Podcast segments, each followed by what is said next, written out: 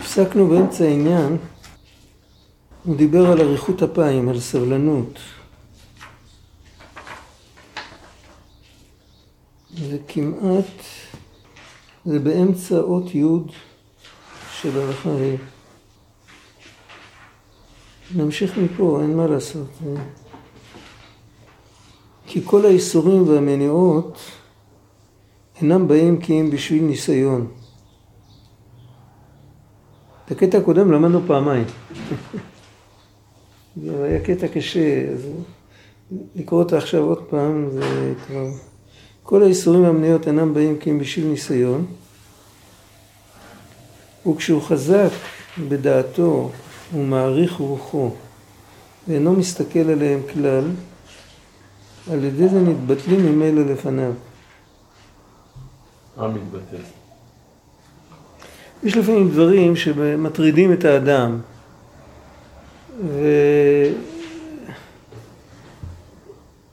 ויש דברים שהוא צריך לטפל בהם כשמטרידים אותו. ויש דברים ש... שכשלא מתייחסים אליהם הם מסתדרים מעצמם. צריך באמת להיות חכם, לדעת מתי זה ומתי זה, זה לא כל כך פשוט. אבל אה, בדרך כלל בן אדם שבאמת רוצה, אז יש לו סייעתא דשמיא. עוזרים לו מלמעלה לברר ולהבין שיש דברים שכל המטרה שלהם, יש לו איזה פחד פנימי ממשהו, וכל המטרה של המחשבות, של הספקות, של המניעות, של הבלבולים, זה בשביל אה, שיעשה במקום דרוך. כאילו, שלא יזוז. זה ברור? למה לא? מה זה במקום דרוך? מה זה, ואתה לא זוכר? מה זה במקום דרוך? אה, כאילו לא לזוז מהמקום, להשקיע המון אנרגיה ולא לזוז מהמקום, להישאר באותו מקום כל הזמן. יש לנו פחד מלהתקדם, פחד מהבלתי ידוע. אה, והרבה פעמים אנחנו, אנחנו, זה, זה תת-הכרתי, אנחנו ממציאים כל מיני סברות, זה כתוב במשלי. אמר עצל, ארי בדרך, שחל בין הרחובות, אה, מה ההמשך שם, אני לא זוכר, בתוך רחובות הרצח, בן אדם, הוא שוכב במיטה, הוא פוחד לקום. הוא פוחד לקום כי הוא פוחד לקחת אחריות של יום חדש. אז הוא ממציא כל מיני סברות ש, שבאמת יש דברים שצריך לפחד מהם. יש אריה בחוץ, יש, יש אה, שחל, מה זה שחל? גם סוג של אריה. שחל אופתן תדרוך? על שחל זה כמו נחש. כל מיני דברים כאלה, הוא ממציא, ואז הוא... ואז שלמה המלך אומר, הדלת תיסוב על צירה, והעצל על מיטתו. הדלת מסתובבת, אבל היא נשארת תקועה באותו מקום, היא רק מסתובבת. העצל מסתובב, ותחשוב על דלת שיש עליה ראי, וכשאתה מזיז אותה להנה, אז אתה רואה תמונה אחת, כי זה משקף את החלק הזה של החדר. כשהיא מסתובבת להנה, יש תמונה אחרת. אבל הדלת היא אותו דלת, היא תמיד נשארת תקועה באותו מקום. אז העצל, יש לו המון מחשבות, מחשבות כאלה, מחשבות כאלה. לפעמים הוא שמח, לפעמים הוא עצוב, אבל המכנה המשותף של כולם, שהוא לא, לא מוכן לזוז, הוא לא מוכן... שם במשלי זה כתוב בתור משל, שהוא שוכב במיטה והוא לא מוכן לזוז. אבל ב, יש לזה נמשל. מה הנמשל של המשל במשלי? שוכב במיטה, מה הנמשל? הנמשל הוא שהוא במצב, מה ההבדל בין בן אדם שפעיל לבן אדם ששוכב במיטה? בן אדם ששוכב במיטה באותו רגע, הוא לא משתמש ביכולות שלו. הוא שוכב כמו קרש, הוא לא משתמש ביכולות שלו. יש הרבה פעמים שאנחנו, מבחינה מנטלית, אנחנו שוכבים במיטה. אנחנו הולכים, אבל אנחנו לא משתנה, אנחנו לא בוחרים. אנחנו בחרנו לא לבחור. כן? אנחנו נשארים באותו מקום כאילו שאין לנו כוח להתקדם, אין לנו כוח להחליט החלטות, אין לנו כוח לבצע אותן, אין לנו כוח לשנות כיוון לטובה, כאילו אין לנו כוח. יש לנו כוח, זה כמו בן אדם ששוכב במיטה, אז לאט לאט הוא נכנס למצב כזה שהוא מרים יד, כאילו שצריך להרים אה, חבילה. כן, אין לו טונוס של שרירים ביד. כי עכשיו, הוא לא צריך את זה, אין... אבל יש לו את הכוח. אם הוא ייקח את עצמו, יאסוף את עצמו, יש לו את הכוח. אבל יש משהו שמפחיד אותו. עצלנות ופחדנות זה שני דברים שמאוד קרובים. מאוד קשה להבין מה גורם למה. אם בגלל שאני עצל אני מספר לעצמי שאני פחדן, או בגלל שאני פחדן אז נוצרת אצלי עצלות, ואז כדי להצדיק את העצלנות אני מספר לעצמי סיפורי פחד. אבל יכול להיות שזה מתחיל מפחדנות. וזה רק מולבש בעצלנות, כאילו, יכול להיות כל מיני דברים. אבל הצד השווה שבהם, שהבן אדם מסתכל על עצמו כעל דבר, הוא מסתכל על עצמו, הוא לא מודה בזה. אם ישאלו אותו, אתה יכול? הוא יגיד, בטח. אני רק לא רוצה. אבל בעצם הוא מסתכל על עצמו בהסתכלות פנימית, כאילו שהוא לא מסוגל, הוא לא יכול, אין לו כוחות. ולמה הוא מסתכל כך? כי כוחות אה, לא מקבלים ממישהו שנותן לי קומפלימנט או כל מיני דברים כאלה, גם לא מקהל, מקהל מאזינים או מקהל צופים במשחק, או, זה העוילם ככה חושב, שמזה מקבלים כוח, אבל משם זה לא באמת מקום שאפשר לקבל ממנו כוח. המקום שבאמת אפשר לקבל כוח זה מהשם יתברך. והמקום הזה שאם מישהו מקשיב לי אז אני מתמלא עם כוח, זה לא, אני לא מתמלא עם כוח, אני מתמלא עם רצון לפרוק, לתת כוח. אחר כך אני נשאר בלי, בלי כוח בכלל. איך כתוב שם, ואותי עזבו מקור מים חיים, לחצוב להם בורות נשברים. הקדוש ברוך הוא מקור מים חיים, זה נביאה אינסופית, היא תמיד, אם אנחנו לא מחוברים אליו, אז אנחנו מרגישים בלי כוח. אם בן אדם יש לו אמונה, אמונה פשוטה של יהודי פשוט, אבל הוא מאמין שהשם יכול להוציא אותו מכל המצבים. הוא משנן את האמונה הזאת, הוא לא משאיר את האמונה הזאת רק כעמדה הצהרתית, למלות במשאל עם. אם ישאלו אותו אם הוא מאמין או לא, אז הוא ישים וי על האמונה. הוא באמת עובד עם זה, והוא מזכיר לעצמו את האמונה, כי, כי על זה קיבלנו פרשת ציצית. למען תזכרו, בסוף אומרים, אני השם אלוקיכם אשר הוצאתי אתכם מארץ מצרים.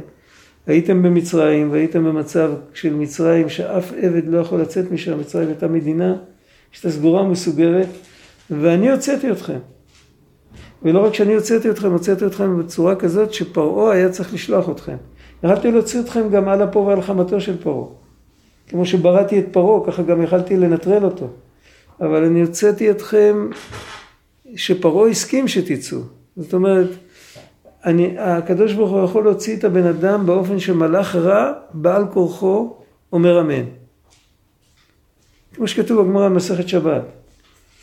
רק בשביל זה צריך את השבת, זה קורה בשבת. מה קורה בשבת? בשבת אנחנו ת"פ תחת פיקודו של הקדוש ברוך הוא בעצמו, בלי, בלי שבעים שרים, בלי, כאילו כל הטבע מתעלה. היהודי יוצא מה, מה, מהסוגיה של ההשתדלות לסוגיה של הביטחון. זה, זה, זה מה שקורה בפנים בשבת. ויחולו השמיים והארץ, הכל נגמר, הכל, כן, אין כלום עכשיו. מה יש? השם אלוקים, זהו, זה מה שיש. אז אם בן אדם לוקח לעצמו דקה ביום, או רבע שעה ביום, שזה השבת שלו, ובעצם בכל פעם שאנחנו עומדים תפילת עמידה, אז אנחנו כמו בשבת. כי כשבן אדם מתפלל, אסור לו לעשות שום דבר. הוא לא יכול להתפלל עמידה ולעשות את מלאכתו בו זמנית. על פסוקי דזמרה ועל ברכות קריאת שמע ועל כל מיני עוד יש, אבל על, על עמידה אין שום, אין שום אפשרות אפילו, אי אפשר לחשוב על זה בכלל. בן אדם כשהוא עומד בתפילת עמידה אז הוא שובת ממלאכתו כמו שבת לגמרי. ואז בזמן הזה הוא מקבל את הכוח, אם הוא מנצל את זה, אם הוא מקשיב למה שהוא אומר. אנחנו אומרים אה, חוננו מאיתך חוכמה בינה ודעת. למה צריך להוסיף את המאיתך? למה צריך להגיד את המאיתך? מה המאיתך כאן משנה? חוננו חוכמה בינה. חוננו, אה, יסלח לנו אבינו. בסוף הוא מסיים כי אל טוב וסלח עתה. תמיד אנחנו מדגישים בתפילה לא רק את זה שאנחנו מבקשים משהו, אלא אנחנו מבקשים, ואנחנו מבקשים, זה גם חלק מהבקשה. שנזכור שרק השם יכול לתת לנו, שרק אתה. זאת אומרת, בעצם אנחנו מבקשים להתחבר, זה גם הלשון של תפילה. תפילה זה חיבור. בשפת המשנה יש גם בתנ"ך, נפתולי אלוקים נפתלתי עם אחותי.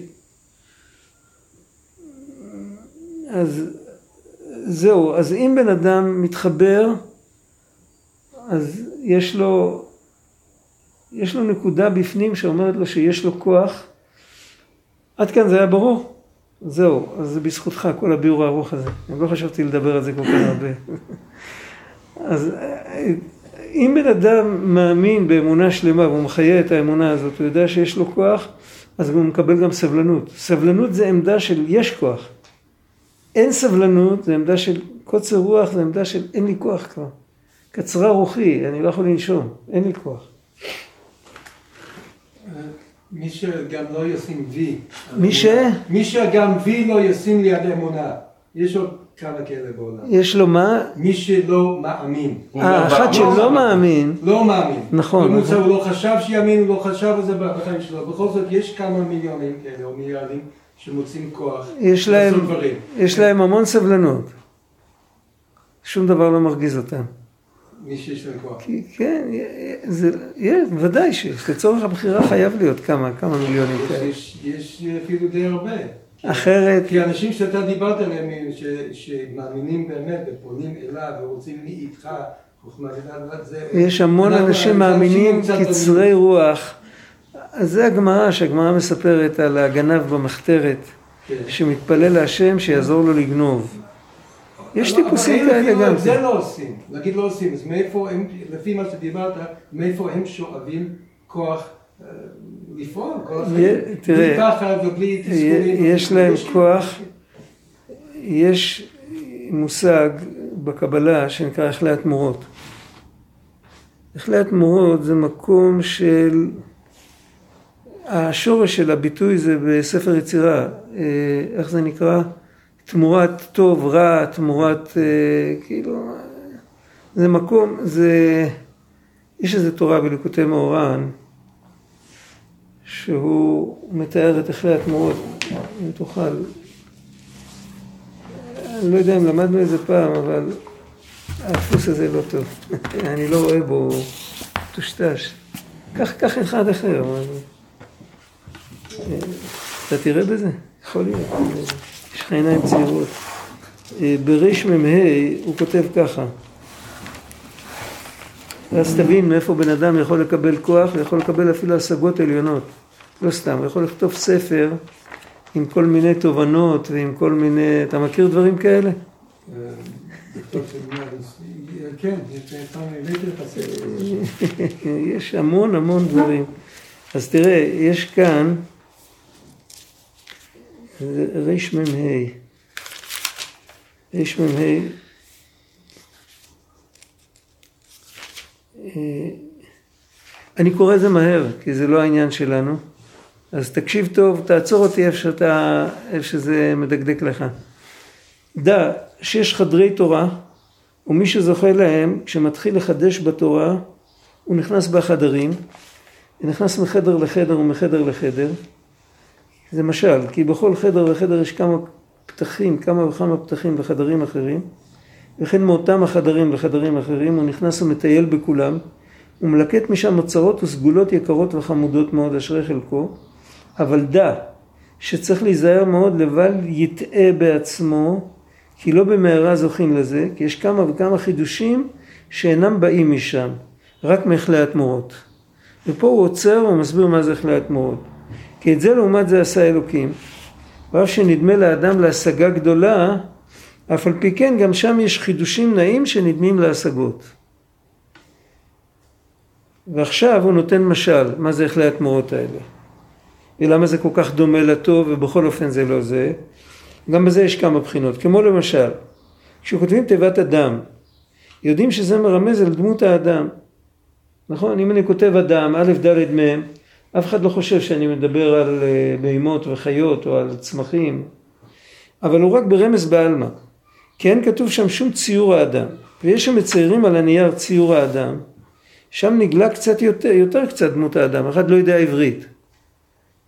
אתה מצייר אז הוא רואה שזה בן אדם. ויש שם מנסרין ציור האדם מחתיכת עץ, ואז זה כבר תלת מימדי. זה פסל. שם נתגלה עוד יותר ציור האדם. אבל אף על פי כן אין זה אדם ממש. רק האדם בעצמו הוא האדם באמת. בובת שעווה, יש מוזיאום השעווה, אתה יכול למצוא שם את צ'רצ'ל ואת בן גוריון ואת גולדה מאיר ואת... אבל הם לא שם, זה הכל בובות. כמו כן יש כמה חידושים של תורה שהם רק כמו פנקס, כמו שכותבים תיבת אדם לבד, כי התורה היא בחינת אדם, כמו שכתוב זאת התורה אדם, ויש שהוא נכנס לפנים מזה, זה דומה לציור, וזה דומה לפיסול, אבל זה עדיין לא זה, זה ממש השגה נפלאה, אבל זה עדיין לא תורה. אבל אף על פי כן אין זה אדם כנ"ל, רק כשזוכים על התורה בעצמה זה בחינת אדם באמת, וזהו זאת התורה האדם, זאת התורה דייקה. היינו רק זאת התורה האמיתית ובחינת אדם. ודע, עד כאן זה בסדר? שכל אדם, קודם שמשיג בתורה השגה של אמת, צריך ללך בהכרח דרך אלו היכלות התמורות. אי אפשר להתחיל להשיג השגות אמיתיות לפני שעוברים את המסדרון הזה, את, כאילו לא נכנסים ישר לסלון. קודם צריך לעבור דרך, יכול להיות שאפשר להיות תקוע שם כמה שנים טובות, אבל הכלל שאסור לטעות בעצמו, לסבור שכבר בא אל ההשגה, הוא צריך לדעת שהוא בדרך. זה מותר לך להיות במקום הזה, מותר לך, רבנו פעם אמר, שאלו את רבנו פעם אם אה, כדי ללמוד עץ חיים וקבלה, אם צריך להיות בן אדם קדוש ואחרת אי אפשר להבין כלום. אז הוא אמר לא, זה חוכמה כמו כל החוכמות, גם בן אדם לא קדוש יכול להבין. זה שזה קשה להבין בגלל שזה לא ערוך כראוי. ככה הוא אמר. זה, זה, זה, מי שמכיר את ההיסטוריה של כתבי אריזה, אז זה, זה, זה כמה מהדורות, זה מעורבב, זה, זה לא ערוך כראוי, אז קשה להבין את זה. אבל אפשר גם בן אדם לא קדוש יכול להבין את זה. הבנה יכול להיות בזה. אבל קשר עם הדבר בעצמו, זה כבר תהליך, זה כבר דבר, זה לא איך שלומדים ומבינים, ואפילו אם נכתוב על זה ספר, זה עדיין לא אומר שיש לי את הדבר בעצמו. אבל זה בסדר גמור. בתנאי, מתי זה בסדר גמור? בתנאי שאני יודע שאני בדרך. זאת אומרת, אם לא ניקח עכשיו קבלה בתור דוגמה, אבל אם ניקח בן אדם שהוא כותב ספר על תובנות ועל כל מיני רעיונות, איך בן אדם יכול להתקדם ולהתפתח ולהיות בן אדם יותר טוב, ויכול יכול לקבל המון אנרגיה והמון ערך אפיים והמון סבלנות והכל זה, הוא בדרך למקום טוב הבן אדם הזה, אבל זה לא אומר שמה שהוא כתב זה בא מהקדושה. כי גם בקליפה יש הרבה שכל. הקליפה היא לא חייבת להיות דווקא קליפה, מה, מקליפה גם אפשר לעשות משהו. עכשיו על קליפה, קליפה גשמית. הקליפה היא לא דבר שלילי, היא דבר שזה לא, לא בגללו עשו את כל העבודה. הבן אדם לא נטע פרדס בשביל לגדל קליפות. אבל יש לה ערך. הערך היא שהיא שומרת על הפרי. אבל אם בן אדם זורק את הפרי ולוקח את הקליפה, אז הוא באמת עושה טעות. זאת אומרת, זה שאני קוטף את הפרי עם הקליפה זה בסדר גמור, אני לא יכול לגדל פירות בלי קליפה. זה לא, זה, לא שורד. אבל אני צריך לדעת שהקליפה זה הדרך והפרי זה התכלית. הפרי כתוב בראשונים, בקדמונים, אני לא זוכר מי כותב את זה, רבי יהודה, רבי יהודה החסיד עוד קודם. הפרי מעבודת השם של כל היום זה הדבקות. לא ההשגות אלא הדבקות. ההשגות הן בדרך להשיג דבקות. בן אדם שאם יש לו השגות, אם ההשגות שלו הוא מרגיש געגועים, או שהוא מרגיש אהבה גדולה, או שהוא מרגיש אה, חיבור גדול, או שהוא מרגיש יראה גדולה, כל זה זה חיבור. ויכול להיות שזה יהיה מהתמורות להרגיש ככה? אה, מחלת תמורות הוא יכול להרגיש ככה לא באופן קבוע, זה, זה, יש הבדל בין מידה לבין מצב רוח. מצב רוח אפשר לקבל גם ממשהו סביבתי, אתה באיזה קרנבל אז אתה מקבל את המצב רוח של כולם. וגם אם בן אדם לא יזדכך ולא זה, זה יכול לקבל מצב, זה גם חיובי, זה גם בדרך. עדיף מצבי רוח כאלה, מאשר מצבי רוח הפוכים. הלוואי עלינו מצבי רוח כאלה. אבל זה עדיין לא הדבר בעצמו. הדבר בעצמו זה כמו שיש לי חבר טוב שאני אוהב אותו. זה לא מצב רוח. יכול להיות שכרגע המצב רוח שלי שאני נורא כועס עליו. אבל אם אני אשמע שהוא בסכנה, אז באמצע הכעס אני ארוץ להציל אותו, בלי קשר בכלל. כי זה מידה, זה לא מצב רוח. אז לעבור ממצב רוח למידה, זה כבר, אה, זה כבר סימן שהבן אדם עבר מיכלי התמורות למקום אמיתי. אבל ברגע שזה רק אופוריה כזאת, זה, זה, זה, ופשיטא. שהשגות יכול לבוא משם. כמו ההפרש בין השגה לחיבור. זה ההפרש בין השגה לחיבור. נכון, גם אותו דבר. גם השגה, השגה זה... השגה זה כאילו, זה דו-שיח כזה. אתה מדבר עם עצמך, מחר יבוא לך רעיון אחר, תסתור את הרעיון הקודם. חיבור אמיתי זה שהדבר הופך להיות כל כך מובן מאליו, שכל סתירה לזה רק מעצימה את הדבר. היא לא יכולה להחליש אותו. אני לא יכול לתת כרגע דוגמה כי זה ארוך נורא, אבל, אבל זה, זה עבודה, זה תהליך שבקצה תמיד מחכה משהו אמיתי. הקדוש ברוך הוא לא צוחק עלינו, הוא לא נותן לנו לעבוד אותו סתם ולהתייגע כל החיים ולא להגיע לאף מקום. זה לא נכון. אבל חיבור זה דבר שמרגישים. ודאי, מרגישים אותו ו- ואף פעם אפשר להסביר אותו למישהו אחר. כשבן אדם מדבר על חיבור, אז הוא מדבר על משהו חיצוני. אתה מבין אותי? זהו, זה... וכל דבר בדרך לחיבור זה קליפה? יש לזה שם קליפה? בכל פרי יש בדרך קליפה. אבל זה הדרך, אין מה לעשות. אין מה לעשות. החטא, חטאו של אדם הראשון, לא, גודל, לא גדלים אה, פירות ללא קליפה. כל פרי, כל ירק, כל דבר יש לו קליפה. יש כאלה שיש להם כמה קליפות.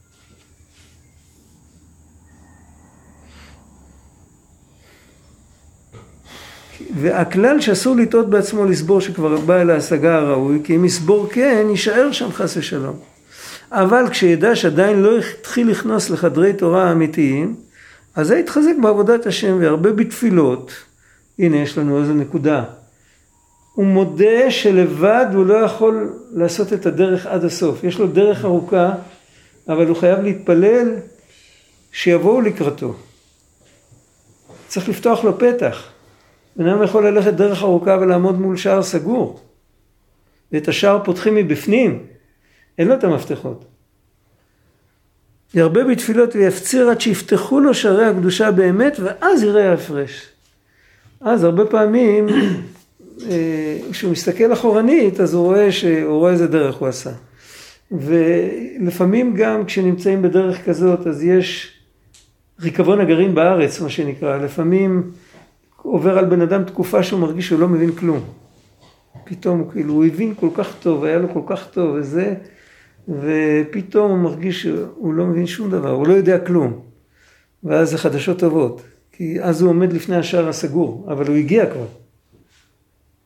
לעמוד לפני שער סגור, זה כמו לעמוד אה, ליד הכותל. זה יכול להיות גם בניסיון. כשאתה עומד ליד הכותל, יש לך תמיד את הקושייה, למה לא נכנסים בפנים, למה עומדים בחוץ. את הקושייה של הגלות, כן? מה? אני אומר שהוא הוא עומד מול השער הסגור, זה יכול להיות שגם בניסיון, כאילו... זה יכול להיות גם ניסיון.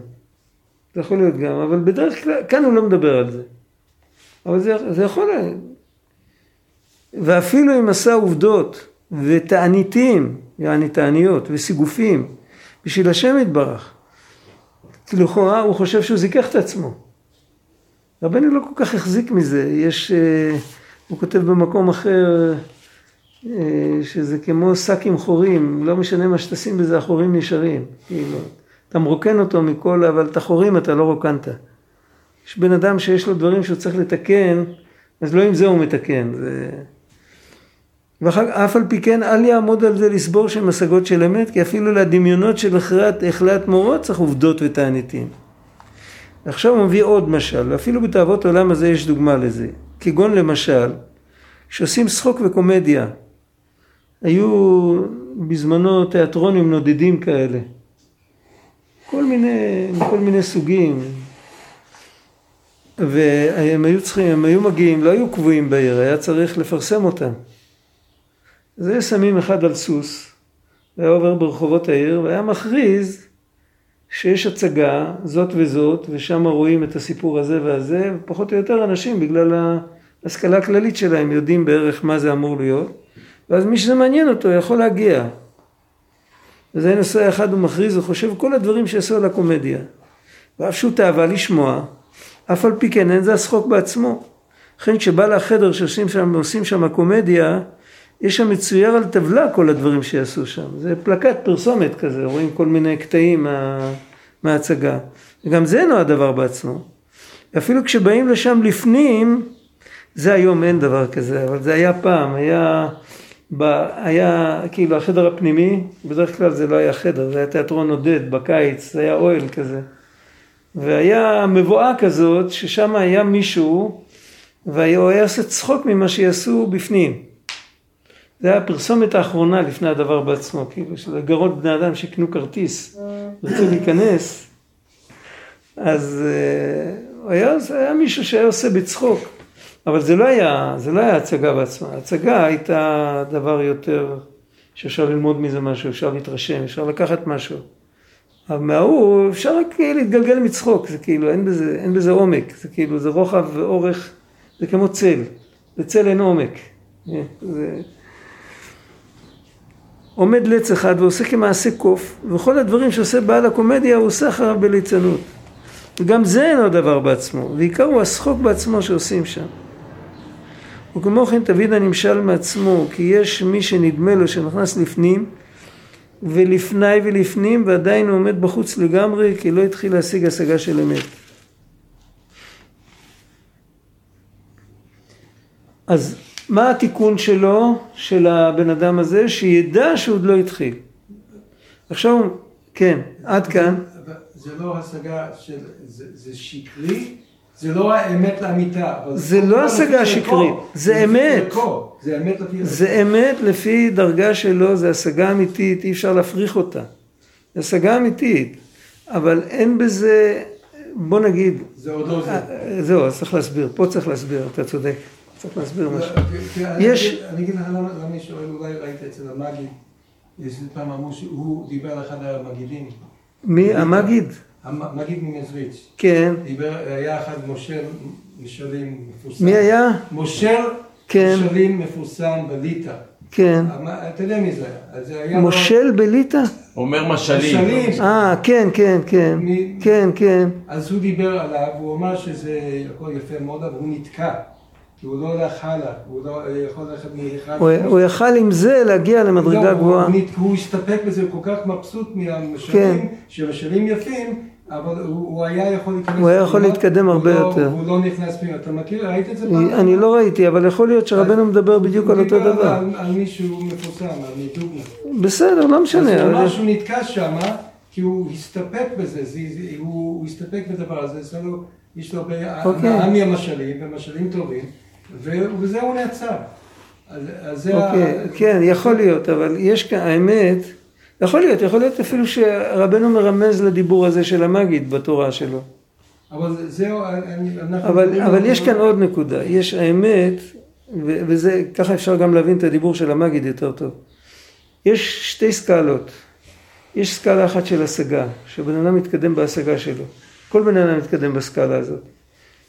בן אדם מבוגר הוא לא כמו ילד בן חמש, הוא מתקדם הרבה מאז. המושגים של ילד בן חמש, מושגים של בן אדם מבוגר, לא דומים בכלל. אבל יש סקאלה אחרת שהבן אדם הופך להיות בן אדם יותר טוב. הוא יותר מחובר למקור, הוא יותר יודע לומר תודה להשם יתברך על זה שהוא ברא אותו ועל זה שהוא בורא אותו. הוא תלוי במי שאמר והיה העולם, הוא לא נפרד, הוא לא מפנה עורף, הוא לא כפוי טובה. גם בזה יש סקאלה. זה נראה לנו, לא רואים שזה סקאלה, רואים שיש דבר כזה ויש דבר הפוך. אבל יש בזה סקאלה, כי כשהבן אדם יבוא ממצב של בן אדם רגיל ברחוב, שחושב כוחי ועוצם ידי, לבן אדם שדבוק בהשם, זה תהליך, זה לא ביום אחד. כל פעם הקדוש ברוך הוא מפרגן לו עוד איזה מקרה מזדמן, שבעזרתו הוא יכול להבין שהוא לבד לא היה יכול לעזור לעצמו. כן, אז זה ברור. זה שתי סקלות. עכשיו, הבן אדם צריך לעבור מסקאלה אחת לסקאלה שנייה. כשהוא עובר מהסקאלה הזאת לסקאלה הזאת, הוא עובר ממכלי התמורות לקדושה. זה שני חברים גם שום דבר? זה כן. זהו, עכשיו, לפעמים כשבן אדם עם השגה מאוד נמוכה, אז אין לו שום מוטיבציה לחפש דרך לעדן את עצמו. לפעמים הוא צריך הרבה הרבה להתקדם בסקאלה של הידע, של ההשגות, של השכל, בשביל שיפתחו לו אופקים שהוא יראה שהוא בעצם חיה אינטלקטואלית שרק אמורה עכשיו להפוך להיות בן אדם. כי אם, אם אין לו ידע בכלל, אז הוא יישאר ככה. עם ילד בן חמש אתה לא יכול להסביר שיש עוד סקאלה. הוא יודע שהוא צריך לדעת, אחיו הגדול יודע לקרוא והוא עוד לא יודע לקרוא, אז הוא יודע שצריך להתקדם לדעת לקרוא. זה לא יכול להסביר לו יותר מזה, הוא עוד קטן. אבל אם הוא יתפתח והוא, יגדל, אז הוא יבין שלפעמים צריך לעבור מאחד לשני. לעבור מאחד לשני זה עבודה לא פשוטה, אז זה בעצם על זה הוא מדבר כאן. כשבן אדם עובר את זה, אז הוא מקבל המון כוח אמיתי של ערך אפיים, זה הופך להיות חלק ממנו. עכשיו כאן הוא מסיים בסוף, הוא מסיים שכמו שאצל הבן אדם הפשוט, התיקון שלו שהוא ידע שהוא רק בדרך, אצל צדיק, אפילו שהוא כבר נמצא בהשגות אמיתיות, זה לא אכלי התמורות, זה כבר הכל אמיתי לגמרי, הוא תמיד יודע שהוא רק בדרך. זהו, אז זה, זה הסוף, זה הקטע שלא קראתי, אבל זה ממש כמו שהוא... ההכנעה, ההכנעה שבן אדם עובר עליו משהו, זה, זה, זה מספיק או שהוא גם צריך אדם, להבין אם בן אדם משהו? עובר עליו משהו, הוא לא מתמרד נגד זה, והוא משלים עם זה, והוא מקבל את זה, הוא הופך את זה לתפילה, הוא לא כואב לו. אז זה מזכך אותו מלמטה, זה מזכך אותו. זה מוריד לו את הגאווה. כל האיסורים שהשם שולח לאדם זה אך ורק בגלל דבר אחד, בגלל שהוא בעל גאווה והוא צריך להוריד את הגאווה. אני ראיתי את זה השבוע, ראיתי את זה באחד מהראשונים. אני לא זוכר אם בראש או, ב, או ב, באחד מהמפרשים, אני לא זוכר, בכל, לא בספר חסידות, חס ושלום. בספר פשט ראיתי את זה, שהבן אדם, אני כבר לא זוכר, אני לא זוכר איפה ראיתי את זה, לא, לא בראש, אני לא זוכר. הבן אדם, זה שאיסורים מכפרים עוונות, זה לא האיסורים מכפרים את העוונות, אלא זה שהבן אדם מקבל אותם בהבנה, באמונה. זה מה שמכפר על העוונות. זה שהוא אומר, הבנתי את המסר, כנראה שהייתי צריך לחטוף, זהו. זה מה שמכפר ואם עליו. הוא לא הבין את המסר, אם הוא לא, אז, אז כתוב, כתוב בגמרא. זה כתוב בגמרא. כתוב בגמרא, שם הוא מצטט את הגמרא, אבל אני לא זוכר איזה ספר זה. כתוב בגמרא שרבא אמר לתלמידים, שבבקשה מכם, במטותא מנייכו, שלא תסבלו פעמיים גיהינום, פעם בעולם הזה ופעם בעולם הבא. אם יש לכם איסורים ואתם כועסים, אז יש לכם גיהינום בעולם הזה, ואחרי זה יש לכם גיהינום בעולם הבא. אם אתם מקבלים את זה בה- בהבנה, אז לפחות בעולם הבא אין לכם את הגיהינום. זה כמו מסדר נוסף, זה כמו עוד פעם לעבור טסט. כל זמן שלא לומדים את השיעור, אז צריך לקבל את זה עוד פעם, אין מה לעשות. בסדר, אבל אני אומר שהוא נכנע, אבל הוא נכנע בעצבים, כאילו כמו ילד קטן שלא נתת לו את הסוכריה, אז הוא עושה זה, אבל הוא בסדר, הוא נכנע אליך, אין מה לעשות, זה, זה גם איזה... הוא נכנע בפועל, אבל ההכנעה שלו היא לא בפנים. כן. בסדר, זה, זה על הדרך, כמו שאומרים, אבל זה לא התכלית. בן אדם צריך לפעול בעצמו, שהוא ידע שזה לטובתו.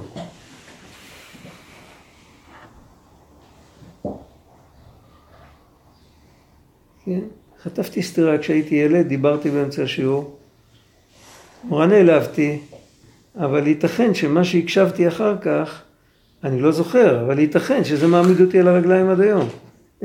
אני לא יכול לדעת. כי הקדוש ברוך הוא, המורה יכול לתת לי סטירה בחינם, אבל הקדוש ברוך הוא לא נתן לי את הסטירה בחינם. כנראה שהיה בזה איזה דבר טוב. אם אני אז לא הבנתי את זה, אז נכנעתי כמו ילד קטן. עכשיו שאני מבין את זה, אז אני אומר, ריבונו של עולם, תודה רבה. אז זה, זה לוקח זמן, אבל תמיד אפשר, זה כתוב בזוהר שמה שלא זוכרים נגרר אחרי מה שכן זוכרים. הבן אדם יכול לתקן גם את מה שהוא לא זכר. אם הוא מתייחס למה שהוא זכר נכון, אז גם מה שהוא לא זכר גם נהיה מתוקן.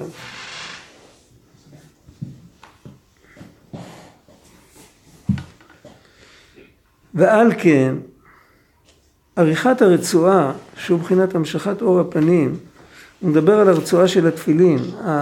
התובנות נמצאות בתוך ה... על זה למדנו שבוע שעבר, בתוך הבית של התפילין. שם כתוב שמע ישראל השם אלוקינו השם אחד. שם כתוב שאנחנו יכולים לצאת ממצרים. הכל כתוב שם. והרצועה זה כמו משהו שיורד משם ומגיע ללב שלנו, או שמגיע למעשה שלנו, ליד שלנו. אז הרצועה הזאת היא מבחינת המשכת אור הפנים, אור הפנים זה ההשגות, וזה המשכת אור הפנים, מבחינת עריכת אפיים הנ"ל. מהאור הפנים נמשך לנו הכוח שבלב נהיה סבלני, זה מידה בלב, נהיה ערך אפיים, על ידי זה נתבטל מבחינת רצועה בישה שמשם בכל האיסורים.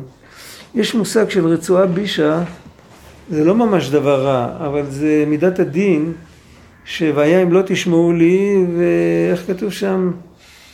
שבע על חטאותיכם, כן, כתוב בחוקותיי ובכתבו, יש בחינה כזאת. אם בן אדם מקבל את המסר של הרצועה של התפילין כמו שצריך, הוא מפנים אותו, אז הוא לא צריך את הרצועה שנותנת לו מכות. זה מיותר, הוא מקבל את זה מפה. כי הכל נמתק ונתבטל על ידי בחינת אריכות אפיים הנ"ל, שהוא בחינת המתקת הדינים, בחינת כבישת כעס ודין כנזכר לעיל. בהמתקת הדינים יש שני בחינות. יש איך שהקדוש ברוך הוא ממתיק מעלינו את הדינים, ויש איך שאנחנו ממתיקים את הדינים. יש שתי בחינות על... אין הדינים נמתקים אלא בשורשם. הרב מורגשטרן אמר פעם, אה, שאתה אומר לילד לא לשחק באמצע הרחוב. זה דבר מובן, הכי מובן בעולם, כן? השם ישמור. ילד משחק באמצע הרחוב, עכשיו אתה, אתה תופס אותו על חם, הוא משחק באמצע הרחוב. מה התגובה הספונטנית שלך? לחץ. לתת לו שתי סטירות. אה, הוא עוד פעם ישחק ברחוב, עוד פעם יודע איך זה ייגמר יום אחד. הילד ייגמר, כן? איך, מה עוזר לאבא שלא ייתן לו שתי סטירות? בכל אופן, הרי המטרה היא לחנך ילד בלי מכות, נכון? מה עוזר לאבא? אם הוא נזכר, רגע, למה אמרתי לו שלא ישחק ברחוב? בגלל שאני אוהב אותו, נכון? אם הוא מזכיר לעצמו את הסיבה של הדינים, את השורש של הדינים, אז, לא, אז לא יבוא לו, לא יבוא לו לת, להכות אותו. הוא יזכיר את עצמו שהוא אוהב אותו, אז לא ירצה להכות אותו. אז זה יכול להיות... סיפור עם אימא, אבל. בתור? סיפור עם אימא. כי המתקת השורש ב... השורש של הדינים זה בבינה העליונה. אז בגלל זה זה סיפור עם אימא, לא עם אבא. בסדר, אבל הוא תיאר דוגמה, בטח אם הדוגמאות היו מדויקות, אז היה מתאר דוגמה עם אמא. אבל, אוקיי, בסדר.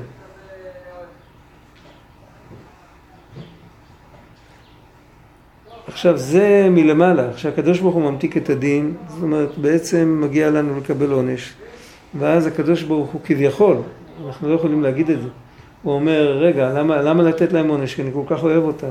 אז אם אני כל כך אוהב אותם, איך אני יכול לתת להם עונש?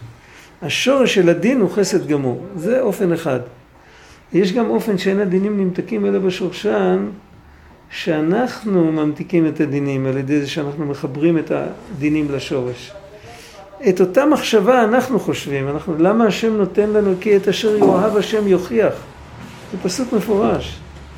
למה הקדוש ברוך הוא עכשיו מכה אותי? למה לא טוב לי? למה אני סובל? בגלל שהוא כל כך אוהב אותי. אם אני נכנס לזה, אז אני מלמטה מעורר את האהבה שלו אליי.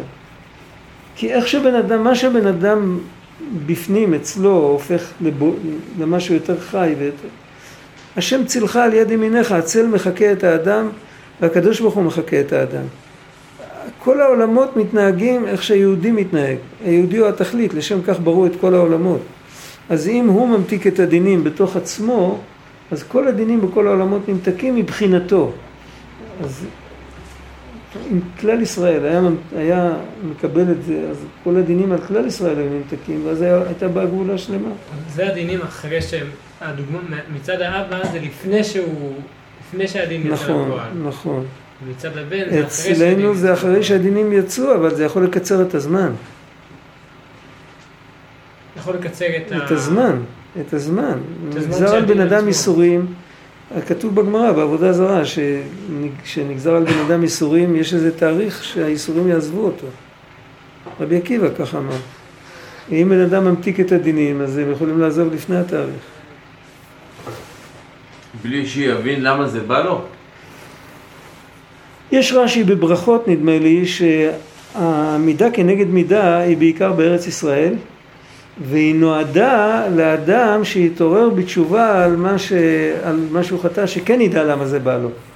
אבל זה רק בארץ ישראל. אז צריך להיות יהודי ארץ ישראלי בשביל להבין. אנחנו גרים בארץ ישראל. זה לא אומר שאנחנו יהודים ארץ ישראלים באמת. אבל אם נזכה, אז... אה, לא תמיד אנחנו יודעים, אבל אפשר לסמוך על הקדוש ברוך הוא שזה בגלל אהבה. זה בטוח. הקדוש ברוך הוא לא שונא אותנו. דוד המלך אמר, תכלית שנאה שנאתים לאויבים היו לי, ו... אבל הקדוש ברוך הוא לא שונא את אף אחד. משנאיך השם אשנא ובהתקוממך אתקוטט, תכלית שנאה שנאתים. דוד המלך יכל להגיד, הוא היה צריך, הוא נלחם מלחמות השם, כך כתוב עליו. אבל אה, אנחנו צריכים לדעת שקדוש ברוך הוא לא, לא, אף פעם לא עושה רע. אין רע יורד מלמעלה, אמרו חז"ל. זה תמיד טוב. רק הטוב הזה הוא מלובש בכל מיני דברים, ובעצם זה, זה אתגר, זה חינוך, זה סדרת חינוך, זה לא, זה לא רע. בן אדם מתייחס ככה, הוא יכול להיות ערך אפיים לכל.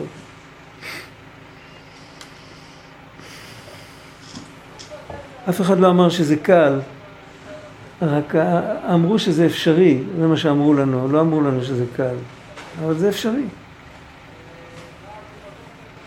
זה בחינת מהברטה של תפילין ששם עוברים הרצועות. התפילין מצד עצמם זה מוחין מאוד עליונים, זה השגה מאוד עליונה. הרצועות זה להוריד את ההשגה ללב ולידיים. והמעברתא זה מקום שבו הם, החיבור בין הרצועות לבתים.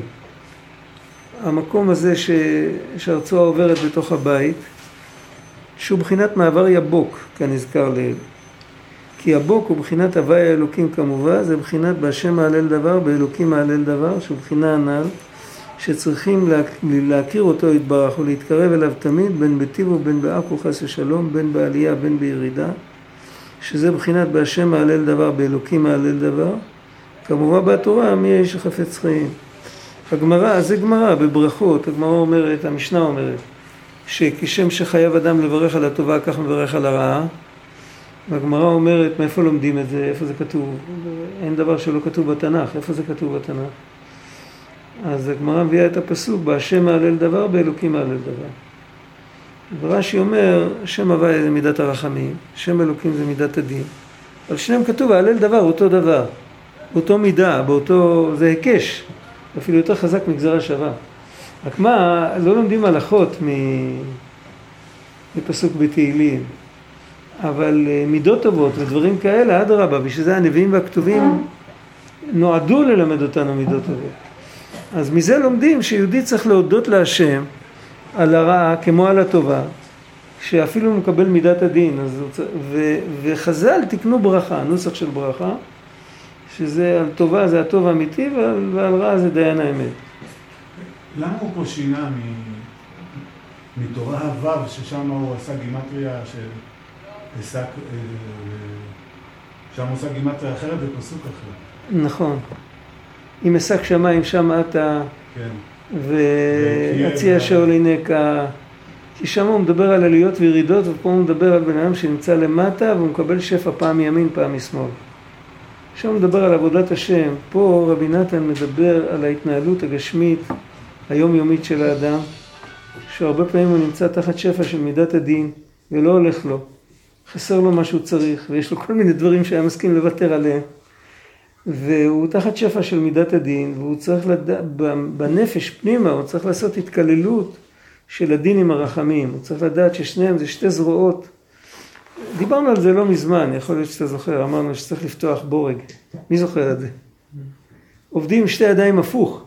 אתה מחזיק יד אחת מפתח על עמוד רע ואתה מתנגד ליד שפותחת. אחרת זה יסתובב על ריק, לעולם לא תפתח את זה.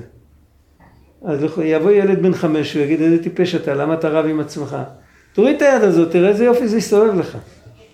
כן, אז זה, זה שטות. ככה אנחנו, כשאנחנו רואים שני תנועות הפוכות, שהקדוש ברוך הוא מתנהג איתנו מלמעלה, אנחנו צריכים להבין שזה כמו שני ידיים של בן אדם אחד, שביחד הוא עושה משהו אחד. זה ברור, ואפילו אם אני רואה עכשיו רק את הצד של השמאל, אני צריך להבין שכרגע צריך לעשות את הדבר הזה. אבל תמיד זה צריך להביא אותי למקום טוב. אז לכן הוא נוקט כאן דרך אחרת לגמרי. מה שהוא אומר, הוא אומר, אני צריך להלל, כמו שהגמרא אומרת בברכות, צמוד לגמרי לפירוש של הגמרא. אני צריך להלל את השם בין מתי שהוא מרחם עליי, בין מתי שהוא דן אותי ושופט אותי וכמו שאומרים, מכה אותי. צריך תמיד להודות לו.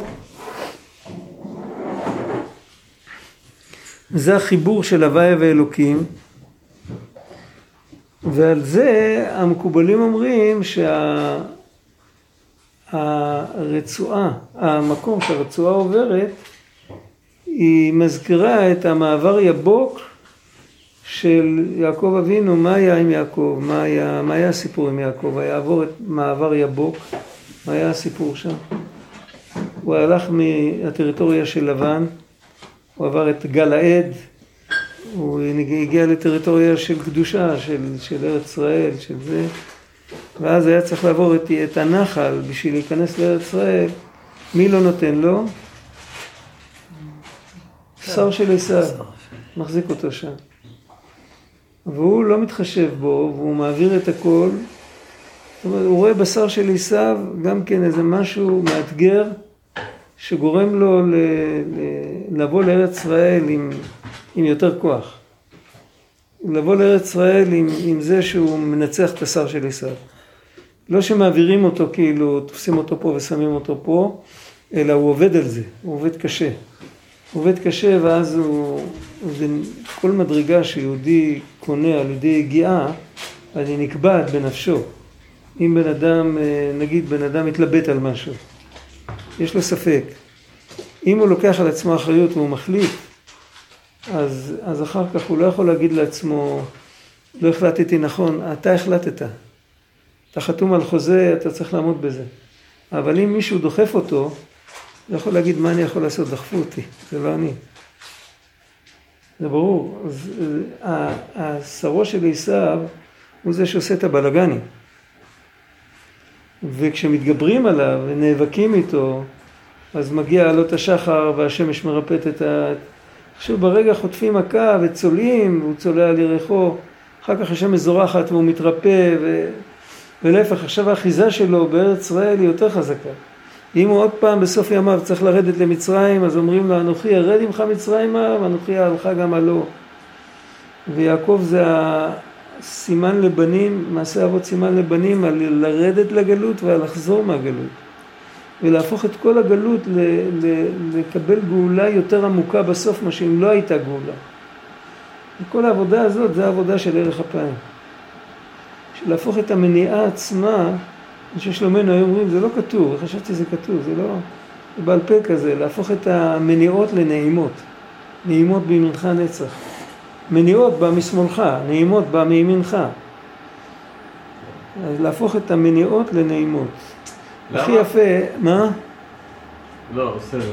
הכי יפה הסביר את זה פעם רב מוישה קרמר, הוא הסביר את זה מאוד יפה, הוא אמר שיש שני הסברים בספרים למה ארץ ישראל מוקפת עם מים. אה, יש, יש בגמרא שיש שבע מקומות של מים מסביב לארץ ישראל. אז מה זה, מה זה הדבר הזה? אז מקום אחד כתוב כדי לטבול. לפני נכנסים לארץ, צריך לטבול, להיטהר. מקום אחר כתוב, רוצים לבדוק אותך אם אתה מסכים להתרטב בשביל להיכנס לארץ. אם אתה מסכים להסתכן, לנסוע על הים, לחפש גשר או, או ספינה, כאילו, זה שתי פירושים הפוכים. אז הוא אמר שזה הטבילה, זה שאתה מסכים להסתכן ואתה לא מחפש את הדרך הקלה, זה הטבילה, זה מה שמטהר. וזה זה העניין של המתקת הדינים בשורשם. כל זה מרומז, אנחנו מקבלים את הכוח מהרצועה של התפילין. הרצועה של התפילין עוברת בתוך חלל, בתוך הבית, שכאילו שם אין את הבית, אין את ההשגות, אין, אין שום דבר, אבל דווקא דרכה אז הלב והידיים מקבלים את האור של התפילה. דווקא ככה.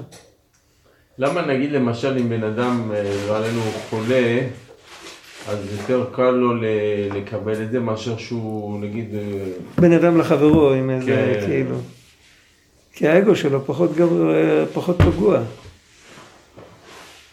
פחות פגוע, אף אחד לא פגע, הוא, הוא, הוא קיבל מלמעלה איזה סטירת לחי, זה כבוד בשבילו ש...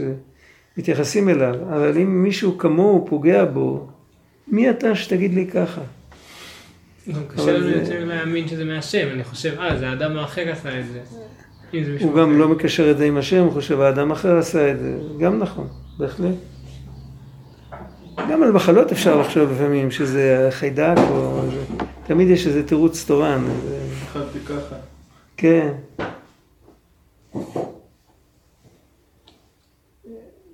אבל זהו, זה, יש שם, ואדרבה, זה, זה הזדמנות, זה מאתגר. סך הכל מה קרה. היה לי מורה שהוא פעם תיאר שני טיפוסים, היה מורה מאוד חכם. הוא תיאר שני טיפוסים שמישהו פגע בהם. יש אחד שככל שעובר זמן אחר כך, אז הוא חושב, אה, וואי, וככה הוא אמר לי, ולי הוא אמר את זה, והוא אמר לי. אחרי יומיים, ממתי שהוא פגע בו, הוא כבר נהיה אויב שלו. אם הוא לא רץ מהר לפייס אותו, יש אחד כזה שעולה לו אחר כך בראש, סך הכל, מה קרה? איזה כלומניק אחד חירף את הכלומניק השני, נו בסדר, מה אנחנו... אדם להבל דמה ימיו- כצל עובר, חז"ל אמרו כצל של עוף פורח, בסדר, אז הוא אמר לי, אז מה יש? הוא כלום ואני כלום, ו... ואחרי כמה שעות עובר, אז הוא כבר בכלל שכח את זה, הוא רואה אותו, הוא מתחבק איתו. זה שני טיפוסים. יש אחד שהוא איכשהו, הוא זוכר, ויש אחד ששכח. אבל היום שזוכר, זוכר מה שצריך לזכור, שום דבר לא יכול לשבור אותו. ביום שכל הזמן שוכח, הוא כל הזמן שוכח מאיפה הוא בא, הוא שוכח, זה כמו תפוח שלא, הוא תפוח שחושב שהוא לא גדל על עץ, שהוא ברא את כל העצים, התפוח הזה. כאילו, רבנו אומר על אותו אחד שזכר שחתכו את הטבור שלו, אז הוא אומר שזה חתכו את התפוח מהעץ. מה זה לזכור שחתכו את הטבור שלי? מה מעלה בזה? מעלה בזה שאני יודע שיש לי אבא ואימא, אני לא... ההיסטוריה לא מתחילה ממני. אני לא שוכח שפעם הייתי כזה קטן. הבן אדם שזוכר, אז אה, הוא זוכר, יש לו פרופורציות נכונות, יש לו, יש לו סוכנות נכונה על הדברים. עכשיו, פה הוא מחבר את זה עם קרא את יהושע. אתה רואה? מה שאתה שאלת, במקום להגיד שזה הפוך, יש לנו שתי סקלות, עוד שתי סקלות. דיברנו קודם על שתי סקלות. יש סקלה של ימין ושמאל, יש סקלה של מעלה ומטה. הרבה פעמים כשהמקובלים מדברים, ויש עוד סקלה של פנימה והחוצה. פנימה והחוצה, הוא קורא לזה ב, אה, בתורת חכם, יש לפעמים ביטוי עובי. עובי, יש אורך ורוחב ועובי. ואז הוא מדבר על מדרגות בעובי, אז יש, שם אתה לא יכול לדבר על מעלה ומטה. זה לא עובי, זה אורך. מימין ושמאל זה רוחב. מה זה עובי? עובי זה פנימה והחוצה.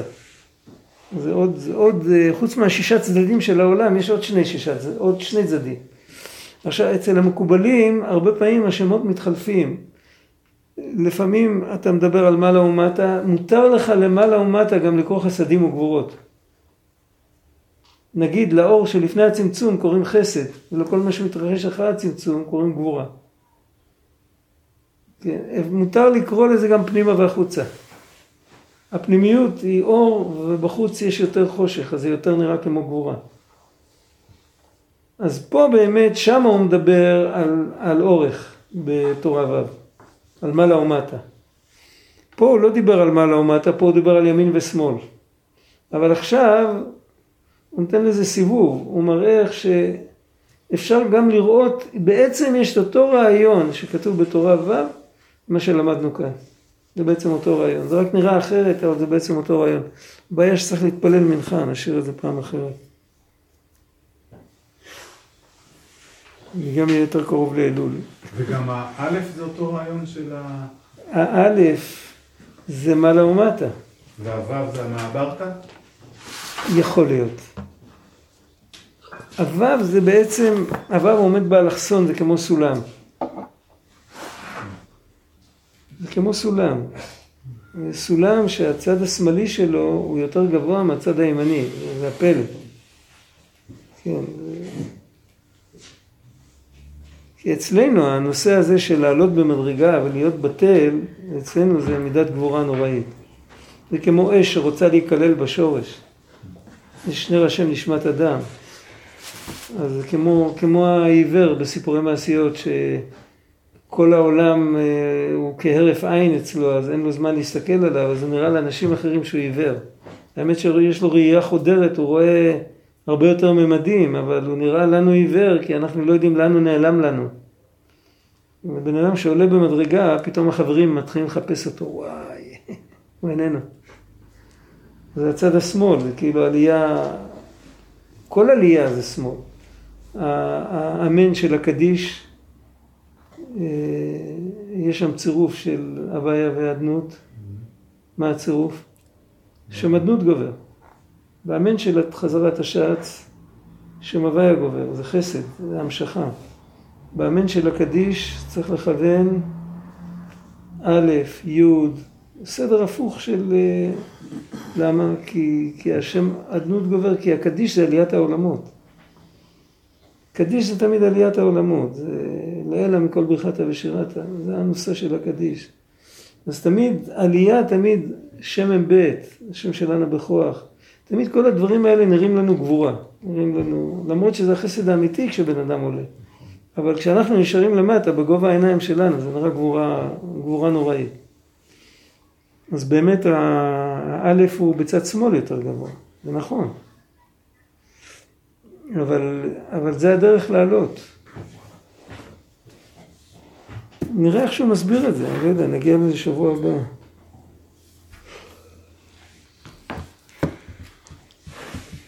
בכל אופן, בתפילין יש המון כוח. כל הקשר, אם רוצים לקשור יהודי לקדוש ברוך הוא, צריך להניח לו תפילין.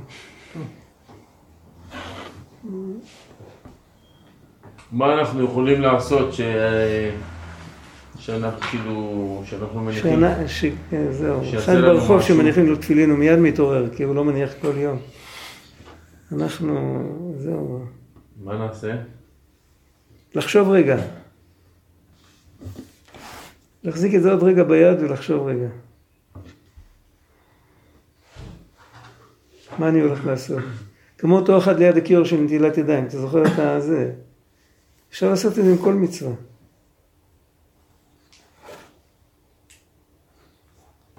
הלוואי שנזכור את זה עד מחר בבוקר. הלוואי, הלוואי. עד אחרי מנחה? כן. מחר בבוקר נניח תפילין. אז...